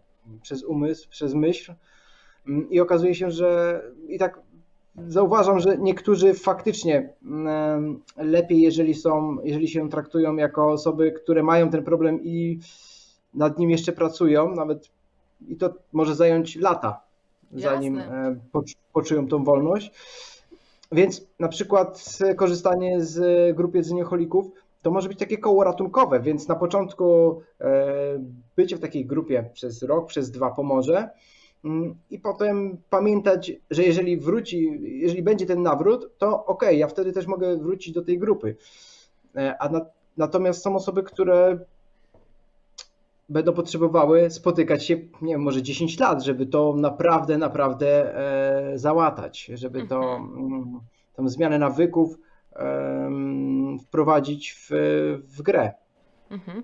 No tak, tak, to, to na pewno jest zawsze kwestia indywidualna. E, ja też pamiętam, miałam jedną podopieczną, która sobie chwaliła te, takie spotkania i, i to też nie była osoba otyła, po prostu była, y, no właśnie, mm, można powiedzieć, ona twierdziła, że jest uzależniona na pewno od, od słodyczy, od jedzenia. I, no i tak jak mówisz tutaj, no są osoby, którym to pomoże. E, tak jak mówię, no mnie to bardzo ciekawi od strony takiej psychologicznej takiego podejścia i, i jestem, jestem ciekawa, chętnie o tym więcej, więcej poczytam, no bo z tego co mówisz, jeżeli ludziom to pomaga, to znaczy, że to nie jest bez sensu, prawda? I to jest najważniejsze e, w tym mhm. wszystkim. E, powiedz mi, bo u Ciebie też w książce znalazłam, e, nie wiem, czy to jest coś ty, Twój autorski, czy, czy skądś to wziąłeś, pięciostopniowy model odzyskiwania kontroli nad jedzeniem. Czy to jest Twoje, czy to jest jakiś mechanizm? Mm, tak, jest to mój autorski program zmiany nawyków żywieniowych. Mhm. Mm, tutaj bazowałem na, na innych zmianach nawyków, bo Zauważyłem, że wiele osób korzysta z modelu zmiany nawyków, ale brakowało jednego elementu w tej zmianie nawyków, właśnie tego elementu dietetycznego. Mhm. Więc um, mój model zmiany nawyków, pięciostopniowy model um, zmiany nawyków żywieniowych FitMind polega na tym, aby e, przede wszystkim e, zatrzymać proces, czyli jeżeli toniemy, to złapać jakieś e, tratwy jakiegoś koła ratunkowego, później odzyskać kontrolę nad tym e, nawykiem, czyli uspokoić oddech i poczuć się bezpiecznie. E, trzecim etapem jest mm, wprowadzenie nowego nawyku, czyli jeżeli już mamy ten spokój, że już ok, e, tamto poprzednie zostało w jakiś sposób unormowane, to teraz mogę pomyśleć, co chcę w to miejsce nowego wprowadzić. Tak, bo mózg nie znosi pustki, więc jeżeli coś się wcześniej działo i powstała pustka, to my wprowadzamy w to jakieś nowe, nowe zachowanie. Mhm. I w tym momencie, dopiero w czwartym kroku, e, skupiamy się na wejściu w indywidualny model odżywiania, bo zobaczyłem, zauważyłem, że wiele osób, e, szczególnie na przykład na tej grupie, e, gdzie było 500 komentarzy, to większość z nich stosowała diety, suplementy, detoksy, czyli jak gdyby przechodzili od razu do czwartego, czwartego etapu, czyli zajęcia się dietą, a nie zwracali uwagi na trzy wcześniejsze kroki e, zmiany tych nawyków, czyli gdyby wyleczenie rany, tylko od razu przechodzili do plasterka, tak? Coś mi się stało, od razu sobie zakleję.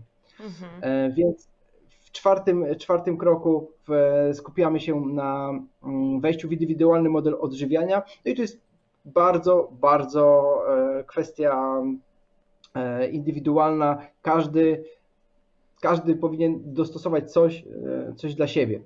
Często są to niewielkie zmiany w swoim aktualnym odżywianiu, no ale wpływ diety na mm, na przykład kompulsywność i impulsywność wyborów żywieniowych jest, jest niezwykle istotna.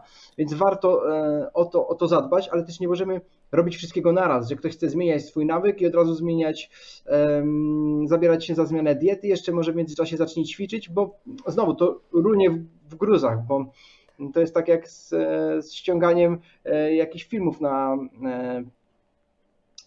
z internetu. Tak jeżeli wszystko zaczniemy ściągać, to po prostu się zawiesi.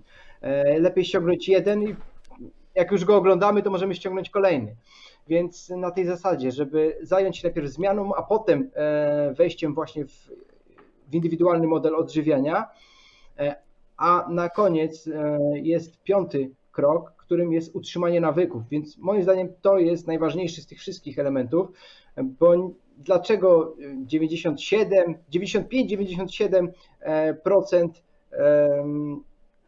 zmian dietetycznych, e, e, odchudzania e, czy rzucania słodyczy wiąże się z efektem jojo.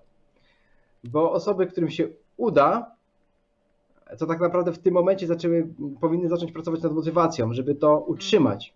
A jak komuś się uda, to już czapka, czapka z głowy, już można e, zapomnieć o problemie. Więc jeżeli ktoś ma ograniczone na przykład zasoby e, finansowe i chce wsparcia specjalisty na którymś z tych etapów, to zawsze podkreślam, e, zainwestuj w ten ostatni etap utrzymania zasobów. Czyli wtedy, kiedy już ci się uda, to zgłoś się do specjalisty, bo wiele osób potrafi, tak jak wspomniałem, schudnąć 10, 15, 30 kilo, potrafi zrobić sobie, odstawić słodycze na tydzień, dwa, miesiąc, ale dlaczego to wszystko e, wraca? No właśnie, bo nie dbamy o te nasze e, utrwalenie nawyku, a to czasami zajmuje czas. E, w niektórych badaniach i w pracach w pracy z pacjentem zauważyłem taką tendencję, że na te pierwsze cztery etapy potrzeba około dwóch miesięcy, żeby zatrzymać i zacząć zmieniać proces, ale żeby go utrzymać, potrzeba miesiąca na każdy rok trwania wcześniejszego nawyku.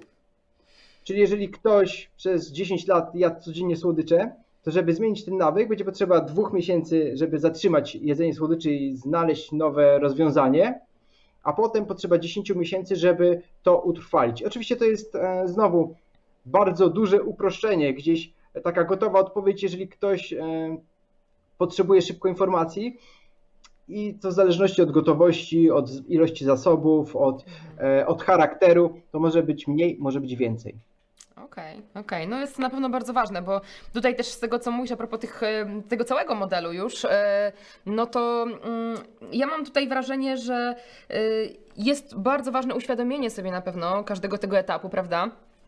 I wielu podopiecznych często stosuje model, zanim nie trafi do specjalisty, wszystko albo nic, prawda? Czyli okej, okay, jestem, wchodzę tak jak powiedziałeś, na dietę, na trening, jednocześnie wszystko zmieniam, chwilę to utrzymuję i za chwilę, okej, okay, to rzucam, bo tego jest za dużo. Jeżeli mamy świadomość, że robimy to krok po kroku, tak jak powiedziałeś, tą dietę, suplementację, wprowadzamy gdzieś tam pod koniec, później, że to jest bardzo ważne, żeby podtrzymać to gdzieś tam ze, ze specjalistą to wychodzenie i żeby mieć świadomość, że to, że coś ci się udało wprowadzić, to nie jest ten sukces, bo e, ja też się z tym często spotykam, e, że często osoby tak mają, że jak coś się uda, schudnę pierwsze 3 kg, czy tam nie wiem 5, okej, okay, to zasłużyłam teraz na ucztę na przez kolejne dwa miesiące, bo mi się udało. Mm, I to właśnie świadczy o tym, że nie było tego utrwalenia, że ty jesteś dopiero na początku drogi. Cudownie, cudownie że ci się udaje, ale pamiętaj, że jeżeli chcesz na trwało, trwale, to musisz być świadomy, że to jest proces, a nie chwila. Mhm. Tak, tak. No, dokładnie to samo, to samo widzę w pracy u, u mm. siebie, czy, czy podczas właśnie, e, czy na grupie wsparcia. Mhm. No i tutaj Warto podkreślać.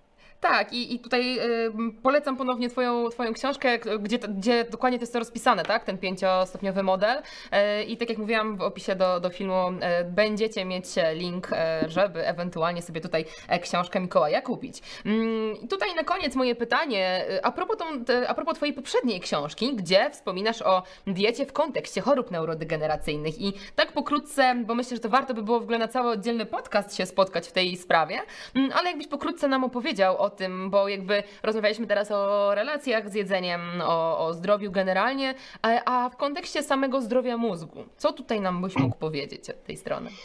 Hmm, generalnie taki, robiąc taki mały background, e, choroba Alzheimera. E, nie wiem, czy wśród słuchaczy, gdyby każdy się zastanowił, czy ma w bliższej lub dalszej rodzinie osobę z demencją czy z chorobą Alzheimera, to pewnie większości osób większość osób mogłaby podnieść rękę, ponieważ choroby neurodegeneracyjne, choroby demencyjne i choroba Alzheimera mm, są prawdziwą plagą naszych czasów. W Wielkiej Brytanii osiągając e, główną, ryzykę, e, główną przyczynę zgonów, w, w Japonii bodajże chyba też, w wielu krajach, jak na przykład e, Stany Zjednoczone jest na trzecim miejscu i w krajach europejskich jest też na podium. Jest to, jest to taka cicha cicha, mało medialna choroba, która naprawdę skrada się i dotknie przede wszystkim e, za kilka lat nasze, nasze e, pokolenie e, w dużej mierze. A niczego tak byśmy nie chcieli, jak przeżyć całe życie, żeby w wieku tych 60-65 lat zacząć zapominać wszystkich, bo no, tracimy wszystko. Tak? Przestajemy rozpoznawać ludzi, miejsca, mm, pojawiają się takie emocje, bardzo dużo strachu, naprawdę jest, jest to nieprzyjemna e, choroba. I od 100 lat, odkąd Alois Alzheimer opisał tą chorobę, nie ma żadnego lekarstwa. Miliony, miliardy co roku e, są pompowane, żeby znaleźć tabletkę. E, I nic, nic nie jest skuteczne. Można wyciszać objawy, żeby chory był bardziej spokojny, żeby, żeby czuł się może trochę lepiej, żeby rodzina z nim miała mniej, mniej problemów, ale nie ma nic i okazuje się, że e, interwencją dietetyczną jesteśmy w stanie ograniczyć ryzyko rozwoju choroby o 53%. Mhm. W 2015 roku Marta Claire-Mollis przeprowadziła takie badanie, opublikowała wyniki badania e, i właśnie jasno z niego wynikało, to było badanie epidemiologiczne, że osoby, które przestrzegają tych zaleceń diety MIND mają o 53% mniejsze ryzyko rozwoju choroby, a jeżeli przestrzegają okazjonalnie, weekendowo, tylko czasami włączając te produkty, to około tam 34% było mniejsze ryzyko, czyli tak ponad 1 trzecia e, osób. I e, to badanie zostało kilka lat później skopiowane w Australii na tych samych zasadach i co ciekawe, wyniki znowu pokazały 53% redukcji ryzyka rozwoju choroby Alzheimera, tylko dietą. W Nowym Jorku Sacraments, bodajże to było badanie na osobach już chorych na chorobę Alzheimera, tutaj była prewencja, tak? A osoby chore, które już mają fizyczne objawy choroby, średni czas przeżywa, przeżywalności po mm, E, no już po, po pokazaniu się tej, tej trzeciej fazy, czyli tych, tych, tych najbardziej poważnych, charakterystycznych dla tej choroby objawów, e, przeżywalność jest około 7 lat. W badaniu część osób przeżywała 4, mm, e, średnio właśnie 7, a tylko osoby, które stosowały model diety śródziemnomorskiej, przeżyły 12 czy 13 lat, najdłużej 13 lat. Więc niesamowicie, niesamowicie ważne jest tutaj podejście dietetyczne i tak jak wspomniałeś na początku, choroba Alzheimera jest nazywana przez niektórych cukrzycą trzeciego stopnia. Jest to choroba o podłożu metabolicznym. W dużej mierze, bo tak naprawdę jeszcze nie jest na tyle poznana, żeby móc postawić jedno e, jasne stanowisko, co jest jej przyczyną, no ale widać to po wynikach e, stosowania diety jak, duże, jak dużo ma tutaj metabolizm w kontekście rozwoju e, właśnie chorób mózgu. Czyli to jest taka, y, ta, ta, dieta jako prewencja e, chorób neurodegeneracyjnych, to taki kierunek diety śródziemnomorskiej, tak? Tak, to jest założenia, jest to taka hybryda diety śródziemnomorskiej i diety DASH, czyli obniżającej mhm. nadciśnienie tętnicze z, z uwzględnieniem specjalnych grup produktów. Różni się na przykład od diety śródziemnomorskiej tym, że w e, diecie Mind stawia się na warzywa zielonolistne, na w ogóle na zielone warzywa, żeby przynajmniej jedną do dwóch porcji jeść dziennie zielonych warzyw. Nie wiem e, wśród słuchaczy, kto zjada codziennie porcję przynajmniej zielonych warzyw. E, I tu przestrzegam, że to jest naprawdę, naprawdę nie, nie chodzi tylko o nasz mózg i sprawniejsze funkcjonowanie, ale zielone, warzywa zielonolistne dają nam tyle substancji, że naprawdę e, poprawiają jakość życia, odżywiają mikroflorę jelitową e, i są niezbędnym elementem życia, niezbędnym mhm. elementem diety. Więc kładzie się nacisk, żeby codziennie pojawiła się przynajmniej jedna do dwóch porcji tych warzyw oraz inne e, warzywa innego koloru. tutaj kolor jest szczególnie istotny, bo im więcej, im intensywniejszy kolor od czerwonego, pomarańczowego, fioletowego, tym więcej polifenoli, czyli substancji o działaniu biologicznie czynnych, o mhm. działaniu takim chroniącym organizm. Zabezpieczają, zabezpieczają przed rdzewieniem się naszego mózgu, serca i naczyń krwionośnych.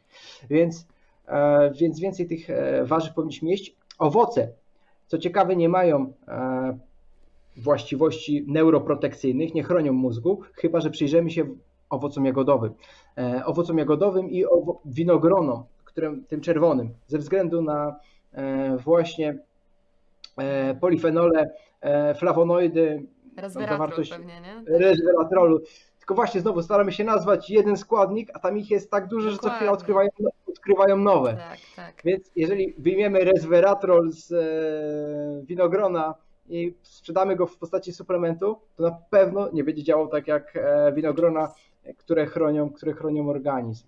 I mhm. w diecie Might e, jeszcze coś, co jest interesujące, też e, jest zalecana, zalecana. No obserwuje się, że osoby, które stosują tą dietę, e, częściej piją wino. Jest to około lampka czerwonego wina dziennie.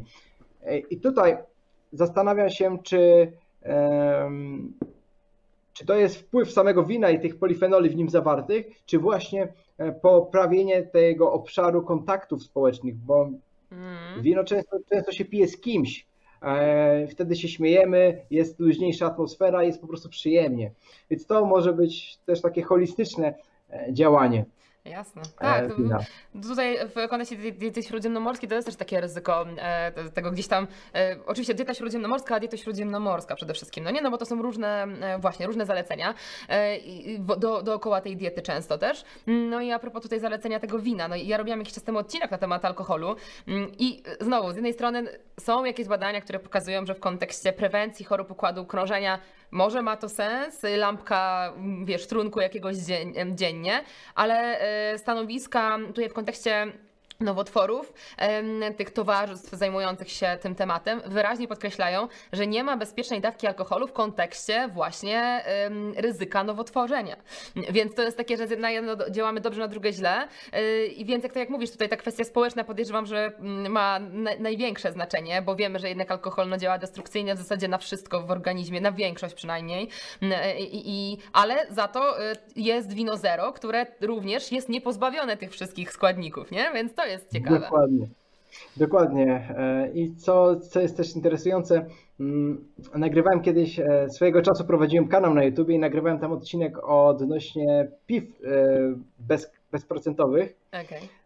I w, zrobiliśmy taką scenkę i tam parę osób przyszło i robiliśmy niby imprezę w ogródku z piwem zero. I powiem Ci, to było ciekawe, że w pewnym momencie zobaczyłem, że naprawdę się rozkręciła zwyczajna impreza Dokładnie. i każdy się czuł jak w garden party, a popijając piwo 0%, tak? Bo to nie o ten alkohol chodzi, tylko o to, to my jesteśmy fabryką e, wszystkich substancji chemicznych w naszym organizmie. I sterujemy tym mózgiem, tak? Czy, mm -hmm. czy mózgiem, czy jelitami. Więc jeżeli odpowiednio się po prostu nastawimy, to ten alkohol nie jest po prostu potrzebny. Możemy się świetnie bawić, spotykać z ludźmi, cieszyć się życiem i wtedy korzyść będzie jeszcze lepsza, bo nie będzie po prostu tego e, alkoholu, który jest e, w większych ilościach trucizną dla, dla zdrowia.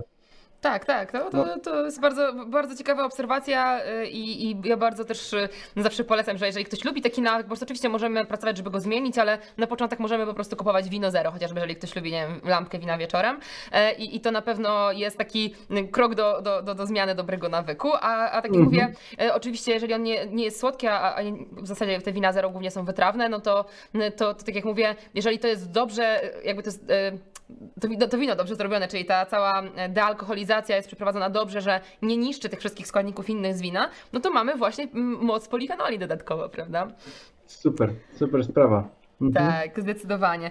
No dobra, słuchaj, no tutaj w temacie tej neurodegeneracji to myślę, że spokojnie możemy się spotkać na, e, na w ogóle cały podcast, bo to jest tak ciekawy e, temat. Mm, Mikołaj, podsumowując nasz temat e, w ogóle na, na naszej rozmowy, co miałbyś do przekazania osobom, które czują, że są uzależnione od jedzenia, od słodyczy generalnie i, i jakbyś tak pokrótce taki apel miał do nich wystosować? Co by to było? Hmm. Um Przytul się.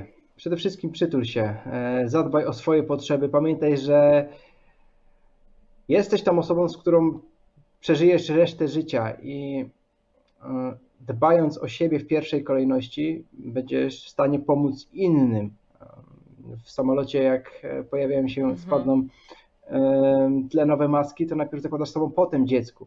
Więc pamiętaj, żeby zadbać o swoje potrzeby w pierwszej kolejności, e, a jeżeli już zauważasz problem, to, mm, to jest to pierwszy krok, żeby szukać rozwiązania, a jeżeli szukasz rozwiązania, to prędzej czy później e, dobierzesz odpowiednie rozwiązanie. E, no i jeżeli potrzebujesz pomocy, to mogę pomóc Ci dobrać szybciej to rozwiązanie. Tak? To też opisuję w książce. Mhm. No dobrze, Mikołaj, bardzo dziękuję za tą rozmowę. E, myślę, że zostawiałeś tutaj bardzo dużo ciekawych e, informacji i tak jak mówię, odsyłam również do, do Twoich książek, na, na Twoje profile e, społecznościowe. Wszystko to będzie w opisie do tego filmu. No i cóż, ja Wam wszystkim również dziękuję bardzo za udział. Podcast jest oczywiście dostępny zarówno na Spotify, jak i na YouTube. I cóż, dziękuję bardzo. Dziękuję, że znalazłeś czas na wysłuchanie tego podcastu. Myślę, że z pewnością znasz kogoś, komu informacje tu zawarte mogą się przydać. Możesz podesłać mu link do tego nagrania. A jeśli zechcesz udostępnić ten podcast na swoich mediach społecznościowych, tym bardziej będzie mi miło, a projekt Forma na Życie będzie rozwijał się szybciej. Z góry dzięki! Jeśli chcesz obejrzeć ten podcast wraz z nagraniem wideo, wpadnij na mój kanał na YouTube. Znajdziesz mnie tam pod nazwą Daria Łukowska Forma na Życie. Zapraszam Cię też na moje media społecznościowe, czyli na Instagram i Facebooka, gdzie dzielę się moimi przemyśleniami z życia codziennego. Ja nazywam się Daria Łukowska, a to był podcast Forma na Życie. Do usłyszenia!